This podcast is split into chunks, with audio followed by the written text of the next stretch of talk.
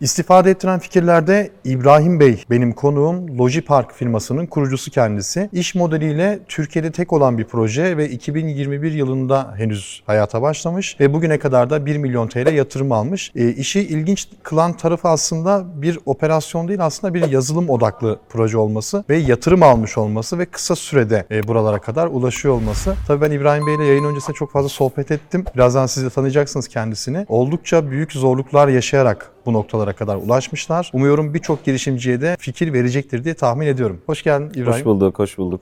Önce biz seni tanıyalım. Tabii ki ben İbrahim Ercan Kal. Yani öncelikle burada olmak çok mutluluk verici benim için. Çünkü sizi takip ediyoruz. Burada oturmakta bir gün aslında hayalim miydi diyeyim ya da çok istiyordum mu diyeyim. Gerçekleşmiş oldu böylelikle. İnsan istiyorsa oluyor demek ki yani onu da göstermiş oluyor. Ben endüstri mühendisiyim, 2006 mezunuyum. Daha da öncesinde aslında o sohbette de bahsettiğim gibi hep böyle içimizde yani çünkü babam benim taksicilik yapmış, onun öncesinde tenekecilik yapmış. Bizde de o şey vardı aslına bakarsanız ve sarımsak satarak başladım ben aslında bu girişimcilik hayatına hem lise yıllarımda, ortaokul yıllarımda ben Kastamonluyum aslen. Sarımsak biliyorsunuz yani orada meşhur. Evet. Ve biz işte memlekete gittiğimiz zaman babam ya da bir başkasından isteyip işte kiloyla sarımsağı alıp babamla beraber demetleyip ben de pazarda satıyordum. Biz Kartal'da oturuyoruz. Cuma pazarı tam önümüzde. Dolayısıyla pazarda satıyordum. Yani ilk parayı orada kazanmaya başladık aslında. Sonradan tabii hani babamın çektiği zorluklar, yani ailenin çektiği zorluklar. Yani ailem hep ticaretle uğraşmış. Yani memurluktan falan gelmiş insanlar değil. Hep kendi işlerini yapmışlar. Ama tabii o zorluklar istinaden bizi de okuttular sağ olsunlar. Bir noktaya getirdiler ve bizim de hani ticaret değil de aslında işte kendi işimizi değil de işte girelim bir yere çalışalım, SGK'lı personel olalım mın şekilde okuduk, büyüdük, yetiştik. Böyle de oldu. İşte endüstri mühendisliğinden mezun oldum ben 2006 yılında Sakarya Üniversitesi ve normal iş hayatına atılıp aslında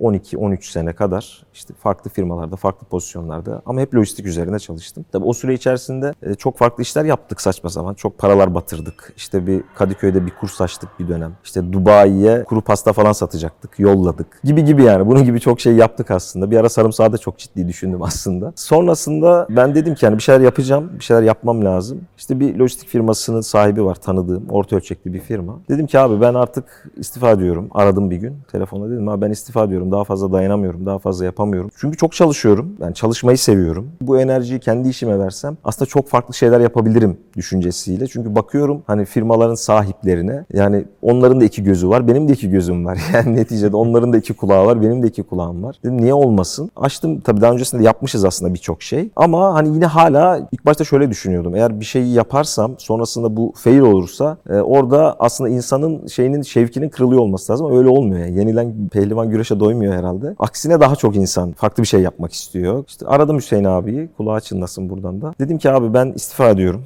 O sıra ben Dilovası'nda işte Türkiye'nin sayılı güneş paneli üreten fabrikalarının birinde üretim ve lojistik direktörüyüm. Gayet güzel bir maaşım var. Altımda kiralık arabam var. Şirket kredi kartım var. Yani gayet güzel bir hayat yaşıyorum aslına bakarsanız. Bir tane çocuğum var o dönem işte. Ben dedim istifa ediyorum abi. Ve dedim gemileri dedim yakıyorum. Hiç unutmuyorum. Hüseyin abi dedi ki gemileri yakman yetmez dedi İbrahim. Limanı da yakman lazım dedi. Dedim abi ne demek istiyorsun sen yani? Çünkü o aslında şunu ima ediyor. Şimdi anlıyorum tabii. Yani orada yani sadece istifa etmek çok bir şey ifade etmiyor. Yani orada katlanacağınız zorlukları hepsini göz almanız lazım aslında. Ve ben o gün istifayı ettim. Sonra Hüseyin abinin işte Gebze nakliye terminalinde bir ofisi var. 15 metrekarelik bir ofis. İşte orada başladım aslında. Lojistikle alakalı bir şeyler yapacağım ama ne yapacağıma da daha karar verebilmiş değilim. İşte onun firması var. Orada çalışıyorum. Orada bir şeyler yapmaya çalışıyorum ve sektörün aslında kalbi orası. Orada kendimi aslında kamyoncularla beraber o sürecin nasıl işlediğiyle beraber bu bahsettiğim nakliye terminalinde çok büyük lojistik firmaların da ofisi var. Orta küçük ölçekli firmaların da ofisleri var. Yani tam işin borsası diyebiliriz aslında. İşte orada iki yıl kadar çalıştıktan sonra aslında Lojipark aklımıza gelip Teknopark'a projeyi yazdık. Projeyi yazdık ama ben tek başımayım. Bir de Hüseyin abi var. Yani bu bir yazılım projesi günün sonunda. Kim yapacak bu yazılımı? Ondan teklif alıyoruz. Bundan tabii ben o sırada işten istifa ettiğim için bir hem bir birikmişim var elimde hem de sağ olsun o dönemki patronum bana yani tazminat değil neticede ben istifa ediyorum ama sağ olsun elime de çünkü dedim ona da ben dedim bir iş kuracağım artık bir şey yapacağım dedim. Elime de bir para verdi dedim ki tamam yani ben bununla bir şekilde giderim. 6-7 ay en azından belki bir sene dedim yaşarım bu parayla. Öyle olmuyor tabii ki. Çünkü hazıra dağlar dayanmıyor. yani öyle değil işin aslı. Sonra Teknopark'a yazdık ama tek kişiyim ben. Bir de Hüseyin abi var. Nasıl yapacağız? Onu ara ondan fiyat al yazılımla alakalı. Freelance mi yaptıralım? Yazılım firmasına gidiyoruz. Acayip rakamlar yani vermemiz imkan değil. Ben artık şey yapıyorum. Yani önüme hangi freelancer gelirse, hangi yazılımcı gelirse LinkedIn aktif kullanıyorum, seviyorum. Ve LinkedIn'den diyorum ki benim böyle bir projem var. Gelin bunu siz yapın ama siz de işte %50, %25 her neyse ortak olun ama tabii bedava yapın. Tabii ilk başta o bedavaya yazmıyorum. Diyorum böyle projemiz var. Gelin siz de ortak olun beraber yapalım. Aa diyorlar çok iyi falan konuşuyoruz. Ondan sonra işte nasıl yapacağız? Hani para diyorum para yok. Yani sen de şirkete ortak oluyorsun. Tabii öyle oynuyor. Koca şey yazılım firması kocaman. Böyle projeyle gidiyorsun. Dinliyor sizi. Sonradan diyorsunuz ki ben para veremem. Tabii olmadı. Sonra işte insan bazen yanı başındakini göremiyor. Benim üniversiteden arkadaşım Mustafa abi. Bana göre de Türkiye'nin en iyi yazılımcılarından biri. Biliyorum bunu. Ta o zaman bile çok böyle derslere gitmeyen, sürekli işte beraber aynı evde, aynı yurtta kaldık. Yazılım yapan bir arkadaş. Aklıma geldi. Yıllardır da görüşmemişim yani. Ha, buradan da kesinlikle yani o irtibatın kopmaması lazım. Onu da şimdi anlıyorum aslında. Yani network networktür diyorlar. Hakikaten öyle. Ve ben yazdım Mustafa abiye yıllar sonra. Yine LinkedIn üzerinden. İşte abi böyle böyle projemiz var. Kalktı geldi Gebze'ye garaja. 10 yıl sonra ilk defa orada karşılaştık. İşte konuştuk falan. Dedim abi böyle projemiz var. Sen de bir yerde çalışıyorsun. İyi bir pozisyonda çalışıyorsun. Ama dedim hani bunu yap. Yapsan sen yaparsın bunu. Ben dedim para da yok bizde. Sağ olsun o da projeye dahil oldu. Yine benim başka bir çalıştığım firmadan bir arkadaşım var. Bu sefer de işin tabii şey eksik kalıyor. İşte finansal tarafı, o stratejik tarafı vesaire. Ben çünkü operasyoncuyum yani işin operasyon içinde olmuşum yıllardır hep. O arkadaşı da kattık. Biz dört kişi aslında başladık bu sürece. Dört kişi girdik. Teknopark'ta sağ olsun yani tabii çok zor bir süreç yaşadık. 6 ay gibi bir kabul alma süreci yaşadık. Kabul aldıktan sonra da aslında bizim için birçok şey daha kolaylaşmaya başladı. Çünkü artık bir ofisiniz var, bir yeriniz var en azından ve süreç bu şekilde başladı. Peki yani bu tarz projeleri mesela yazılım projelerini yapmak elbette çok zor. Yani yazılımcı çalıştırmak ayrı bir maliyet gerektiriyor. Yazılım bilmek ayrı bir yetenek gerektiriyor. Sen aslında bir yazılımcı değilsin. Değilim. Yani yazılım bilmiyorsun. Ee, büyük bir maliyetle karşı karşıyasın. Bu maliyeti de işte arkadaşlarınla, çevrendeki insanların yardımıyla aslında bir şekilde onlarla ortak olarak aslında e, halletmiş oluyorsun. Çok mantıklıca, çok akıllıca. Peki bu işi inova edici yani inovasyon katıcı ne vardı ya? Ya Özellikle bir ilan sitesinden bahsediyoruz. Ben Logipark'ı inceledim. Logipark bildiğin aslında sahibinden.com gibi e, yük talebi olanla yük talebi yerine getirecek olan kişiyi buluşturuyor. Doğru. Ve onlara bir ortak bir havuz sunuyor. Bildiğin aslında sahibinden.com. Yani ona çok benziyor. Dolayısıyla burada projeyi yatırım alacak hale ge- getirecek e, ne vardı? Yani 1 milyon TL evet çok büyük bir yatırım değil ama potansiyelini gösteriyor bu işin ve gelecekte daha fazla yatırım almasını da sağlamış olacak belki de bu. Bu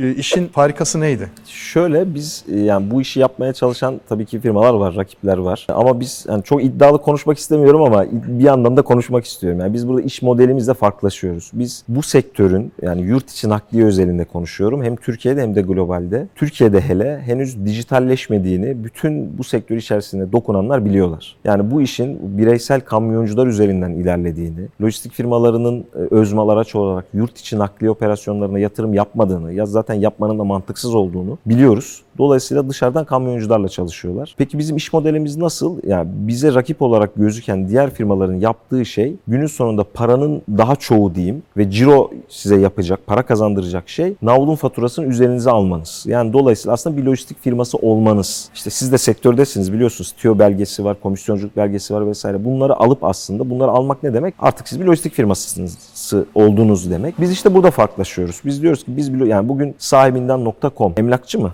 Ya da galerici mi? Ama hepimiz işte araba alacağımız zaman, ev kiralayacağımız zaman oraya bakıyoruz. Biz de aslında bu olmak istiyoruz. Yani biz de bu sektörün yurt içinden başlayarak busu olmak istiyoruz. Dolayısıyla biz bütün lojistik firmaların hiçbirine rakip değiliz. Çünkü bir lojistik firması değiliz. Ve biz hepsini tek bir platformda yani çünkü bu aradaki verimsizlikleri yani Türkiye'de şu an işte TÜİ'nin verisine göre 1 milyondan fazla kamyonet ve üstü araç olduğunu biliyoruz. İşte bunların hani sektörde konuşulan 800 bin civarının aslında bireysel yani bireyselden kastım tek tekçi deniyor daha çok bu sektör. İşte bir arabanız var, kamyoncusunuz ve onunla yurt içi taşımacılık faaliyeti yapıyorsunuz. Tabii bir şirketiniz de var günün sonunda. İşte biz bu insanları aslında lojistik firmalarıyla birleştirmeye çalışıyoruz ve buradaki verimsizlik atıyorum çok basit. Siz işte Sultanbeyli'ye yükünüzü boşalttı bir kamyoncu. Belki Sultanbeyli'de bir yük de var X lojistiğin ama o kamyoncuya nasıl ulaşacak? Hangi kanaldan ulaşacak? Tabii ki bir ağı var ama sizin o 800 bin kişiye tek bir platformdan ulaşmanızın imkanı yok yani ulaşamazsınız. Ve belki başka bir yerdekini buluyorsunuz ve o başka bir yerdekini Sultanbeyli'ye çekiyorsunuz. İşte bu arada yaşanan verimsizlikler, o aracın boş dönüşü yani şu an e, %30 civarı aracın boş döndüğünü biliyoruz biz. İşte bir Ankara arabasının İstanbul'a geldiğinde yani 100 araçtan 30 aslında boş dönüyor. Ya da tam kapasitesini doldurmadan dönüyor. Yani bunun hem Türkiye ekonomisine hem işte şahsi olarak o kamyoncunun veya lojistik firmasına ekonomisine baktığınız zaman çok ciddi zararı var. Yani bizim burada nihai hedefimiz de aslında tüm yani sahibinden komu olmak bu işin aslında. Tabii işi dijitalleştiriyor muyuz? Kesinlikle. Biz bütün oradaki prosesi araç arama, bulma bunlar telefonla yapılıyor, işte mail yoluyla yapılıyor, ikili bağlantılar üzerinden yapılıyor. Kayıt dışı dönen çok ciddi komisyonlar var. Bunu sektördeki herkes biliyor. Bunların önüne geçmek ve tüm sürecin aslında dijital bir ortamda evrak yönetimine varıncaya kadar, aracın konumunun takibine varıncaya kadar, hatta güvenilir bir ortam sağlamak için şimdi yeni bir işbirliği yaptık buradaki bir startupla. O da yine lojistik sektöründe bir ilk diyoruz. Tıpkı bankacılık işlemlerinde olduğu gibi aslında bir lojistik firması ya da bir bireysel kamyoncu sisteme kayıt olurken işte arka kameraya ehliyetini, ruhsatını gösterip e, işte SRC belgesini, ilgili belgelerini gösterip biz oradan hem görüntü işleme teknolojisiyle SOR gibi farklı teknolojilerle ilgili bilgileri alıyoruz. Sonrasında ön kamera açılıyor ve yüzünün fotoğrafını çekip aslında artık tam olarak yani dijital ortamda yapılabilecek güvenliğin top seviyesini yapmış oluyoruz. Bu da yine sektörde bir ilk. Çalınmalar, hırsızlıklar vesaireye çok açık bir sektör bu. Çünkü dediğim gibi herkes işte mesela çok fazla WhatsApp grubu var. Yani benim telefonumda bir 50'nin üzerine WhatsApp grubu vardır. Yani koca koca lojistik firmaları, Türkiye'nin en köklü lojistik firmaları WhatsApp grubuyla kamyoncu buluyor ve ona iş veriyor. Yani çok biz hatta aramızda şey yapıyoruz. Diyoruz acaba o şirketlerde şey mi var? İşte WhatsApp grubunun yöneticisi olarak birine böyle bir vazife mi verdiler falan diyoruz. Yani biz aslında bütün o bu manuel süreci tek bir platformda bir araya getirip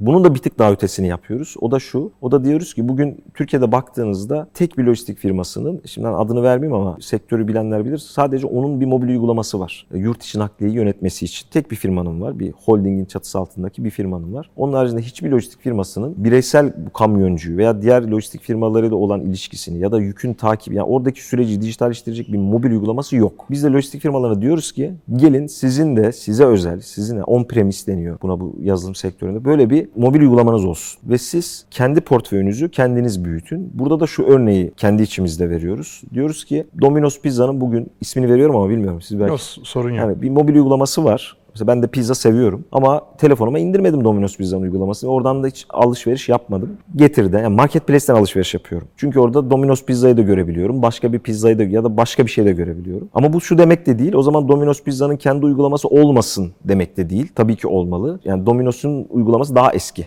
getirden ama getir şu an daha da rövanşta ya da marketplace'ler daha rövanşta. Biz de diyoruz ki bu sektör bunu Logipark yapar bir başkası yapar bilmiyoruz. Ama Logipark bunun yapacağına inanarak bu sektör marketplace'e gidecek. Öyle ya da böyle gitmeli. Yani şartlar onu gerektiriyor çünkü. Ve burada daha büyük bir verim sağlanacak. Bunu sektör zamanla kabul edecek. Tabi bunu anlatırken böyle anlatmıyoruz lojistik firmalar. Diyoruz sizin de kendi uygulamanız olsun diyoruz ama günün sonunda aslında bizim marketplace'imiz de bu bakış açısıyla büyüyeceğini biliyoruz, öngörüyoruz. Ya zaten şunu sezimledim yani sizin tarafta. Bir ihtiyaç var. Bu bu ihtiyacı çözümlemek için hani sektörün içine girip uzun yıllar çalışıyorsun. Ya işin en dip noktasına kadar çalışıyorsun. Öncesinde zaten sohbete başlarken dedin ya Kastamonuluyum, sarımsak satarak bu işe Evet, başladım. Şimdi orada da bir ticari kafa var. Sonuçta küçük yaşlarda, çocuk yaşlarda e, bu tarz ticaret yapan insanların çalışma biçimi, kafa çalışma biçimi daha farklı oluyor. Yani ben bunu kendimden biliyorum. Ben de çekirdek sattım e, bir dönem. 8 yaşındayken Beşiktaş'ın statlarında. Dolayısıyla o dönemlerde bu işlere bir şekilde kafası yatkın olan insanlar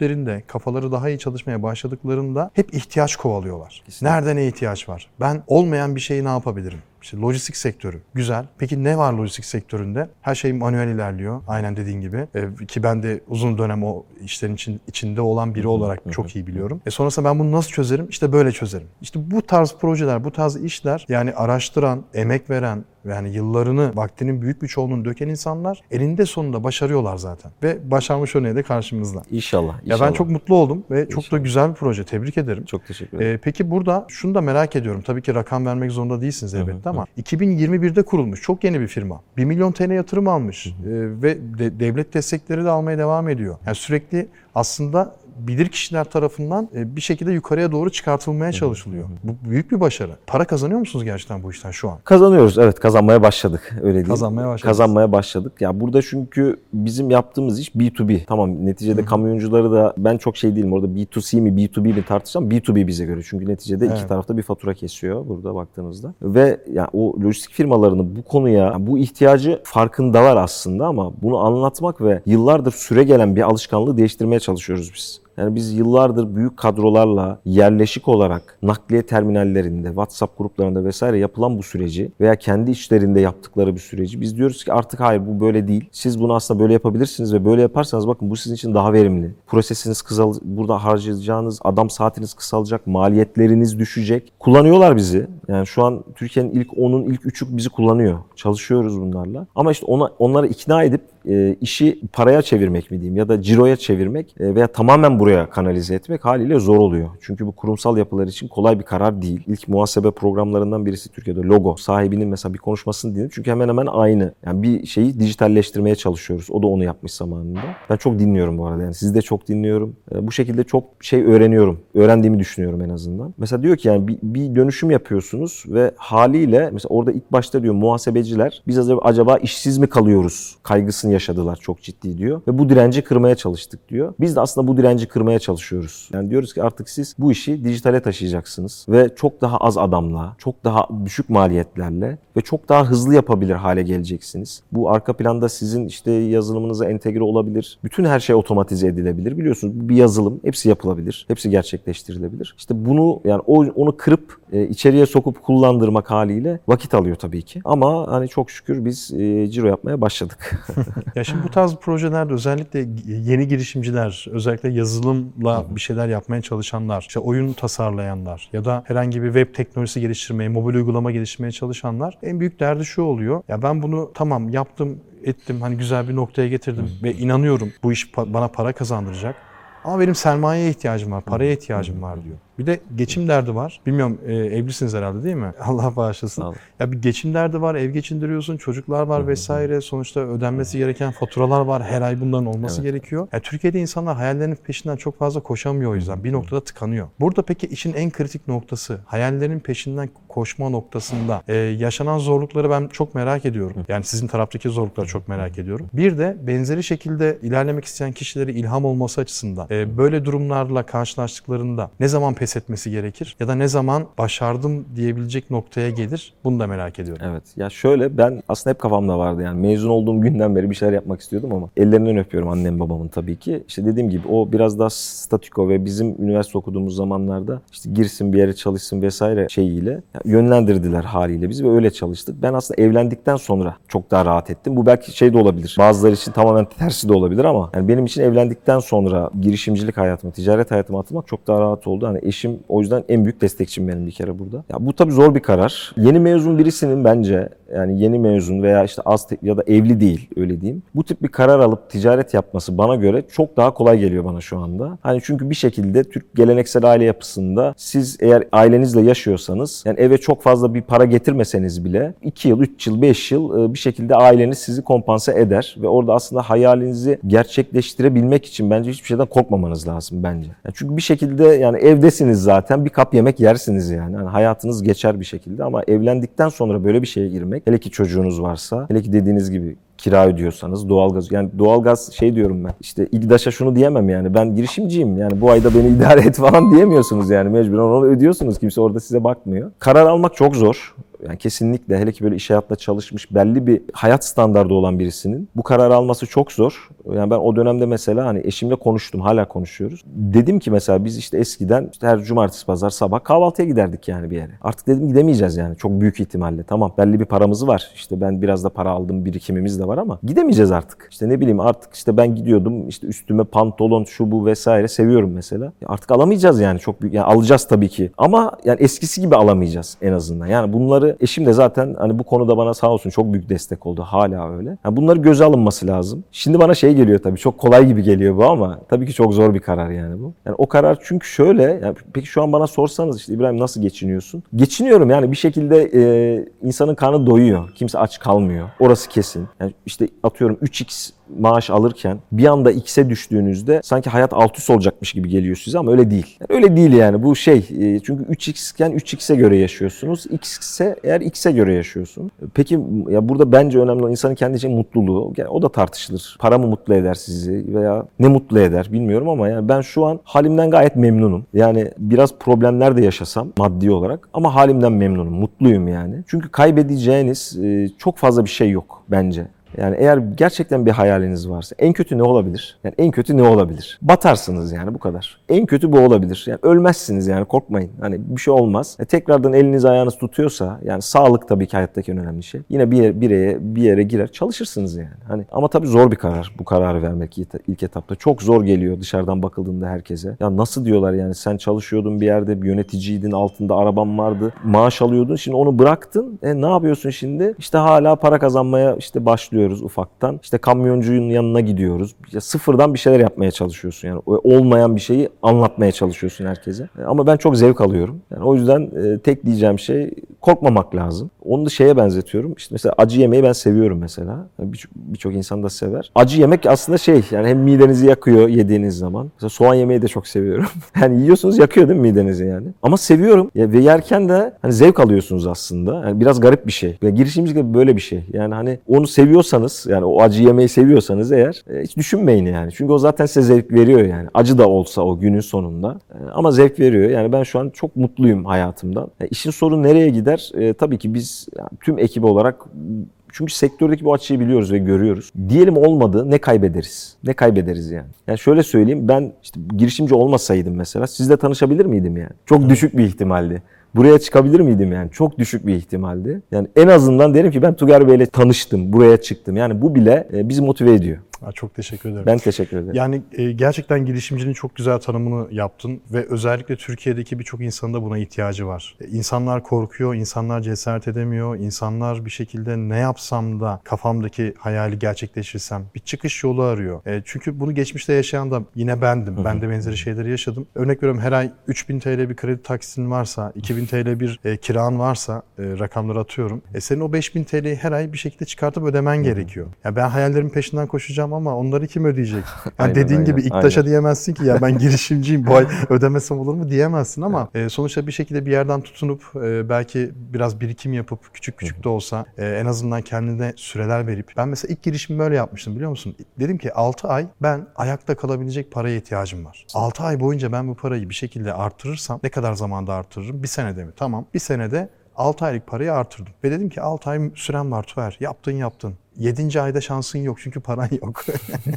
ne yapacaksın? 7. ay olmazsa işe gireceksin. Ne oldu? 6 ayda oldu ve devam ettik yolumuza. Yani girişimcilik zaten hep böyledir dediğin gibi. Ya umuyorum çok çok daha iyi yerlere gelirsiniz. Çok yeni proje. Yani bir buçuk yıl olmuş hayata geçeli. Yolun başındayken de 1 milyon TL yatırım almış. Bu arada yatırımı nereden almıştınız? Nasıl Biz almıştınız? Biz kitlesel fonlama, Fongogo kitlesel Kit... fonlama platformu üzerinden Nereden aldık. başvurdunuz ona? Direkt e, şey üzerinden başvuruyorsunuz. Yani SPK, MKK ve Takas Bank'ın içinde olduğu bir süreç bu. E, aracı kuruluşlar var. Aslında e, yetki almışlar bunlar tabii ki SPK'dan. Onlara başvuruyorsunuz. Bir web adresi var mı bunun başvuru için? Tabii yani Fongogo var. Fongogo.com. Com evet. Hı hı. Fon bulucu var. Yani bunun gibi SPK'nın sitesinden bakılırsa aslında orada görebilecekler kitlesel fonlama yetkisi olan e, kuruluşları. Tabii onları da ikna etmeniz lazım. O da işin ayrı bir şeyi. Onlara da aynı şekilde. Ya ben şu an ikna oldum. Yani sizin bu işi yapabileceğinize yani buradaki video çeken çekerken ikna oldum. İzleyenler de ikna olmuştur diye tahmin ediyorum. Evet. Yani biraz da ikna aslında girişimciliğin bir parçası. Pazarlama, evet. satış. Sonuçta sen bir gömlek giyiyorsan o giydiğin gömleğin güzel olduğunu iyi bir vücutla insanlara gösterebilirsin. İyi bir vücuda sahip olmak, iyi bir dile sahip olmak, iyi bir ikna kabiliyetine sahip olmak o içimizdeki ürettiğimiz enerjiyi, projeyi en iyi açı, açığa çıkartmanın yolu. Başka bir yolu yok zaten. Kesinlikle abi. Ben hatta yani dediğin gibi e, kesinlikle katılıyorum. Girişimcilik de bence yani tek bir kelimeyle yani anlat deseler ikna yani.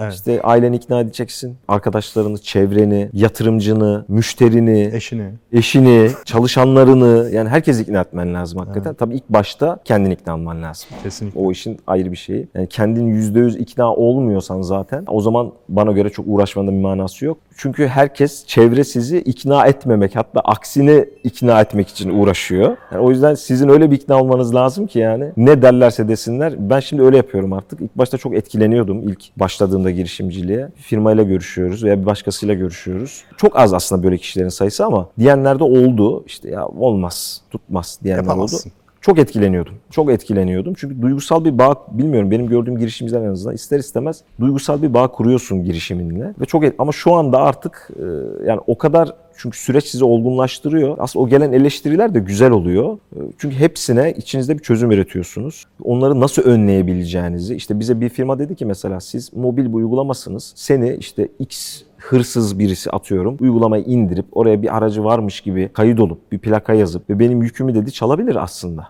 dedi. Biz de öyle mi dedik? Tamam işte az önce bahsettiğim e, dijitalleşme işte ehliyetini okutuyor vesaire olayıyla aslında al diyoruz şimdi sana al. Yani artık bundan ötesi yok. Böylelikle sen kimliğini doğrulamış oluyorsun karşındaki kamyoncunun. Hatta aracın trafik sigortası var mı yok muyu da temin edeceğiz sistem içerisinde. Bunu bile görebileceksin yani. Sen bunların hiçbirini yapamıyordun şu anda diyoruz. Yani o yüzden bu eleştiriler de güzel oluyor aslında. Ama belli bir noktadan sonra artık gelen çünkü artık her şeye cevap verdiğiniz için gelebilecek eleştiriler de sınırlı. Yani ne kadar sizi eleştirebilir ya veya ne kadar karşı size cümle söyleyebilir. Artık o soruları da cevaplıyorsunuz kendi içinizde. Ve şu an ben yani birisi böyle olumsuz konuşmaya başladı mı mümkünse oradan uzaklaşıyorum.